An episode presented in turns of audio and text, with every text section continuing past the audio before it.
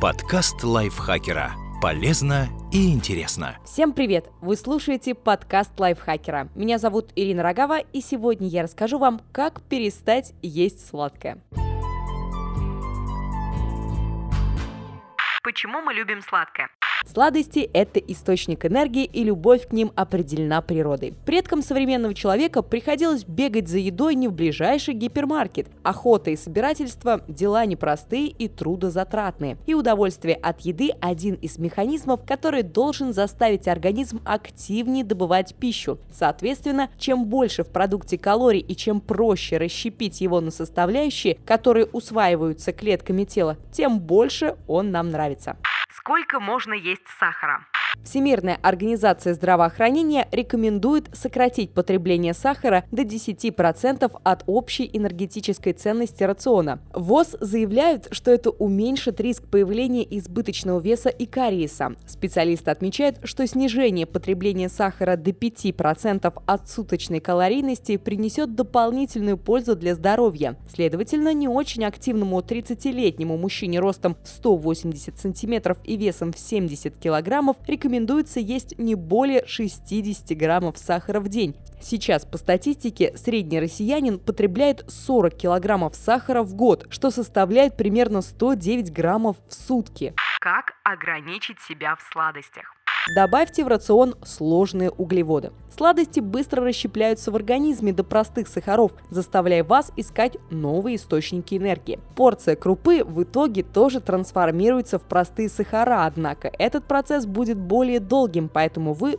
дольше останетесь сытым. Сокращайте потребление сахара постепенно. Вместо трех кубиков рафинада начните бросать в чай два, а затем один. Не тянитесь за второй конфетой. Разделите пирожное пополам с подругой или второй половиной. Удовольствие от сладости вы получите, но съедите в два раза меньше сахара. Сделайте потребление сладкого осмысленным. Не ешьте мороженое на бегу, а конфеты за компьютером. Так вы полноценного удовольствия все равно не получите, а порцию сахара съедите. Откажитесь от ритуалов, связанных с поеданием сладкого. Например, после обеденного чая с коллегами, пирожного в буфете театра и так далее. Замените поглощение сладостей на что-то с ними не связанное. Не вознаграждайте себя сладостями. Это формирует нездоровую связь. Сначала вы завершаете важный проект и покупаете торт. Потом вы начинаете есть пирожные в минуту стресса, потому что сладкое ассоциируется у вас с успехом и радостью. Поощряйте себя чем-нибудь несъедобным или откладывайте деньги, которые собирались потратить на сладкое, в копилку. Придумайте способы отвлечься от тяги к сладкому. Например, можно присесть 50 раз или повторить 10 слов из иностранного языка. Есть вероятность, что после физических или умственных усилий вам уже будет не до сахара. Пейте воду вместо сладких напитков.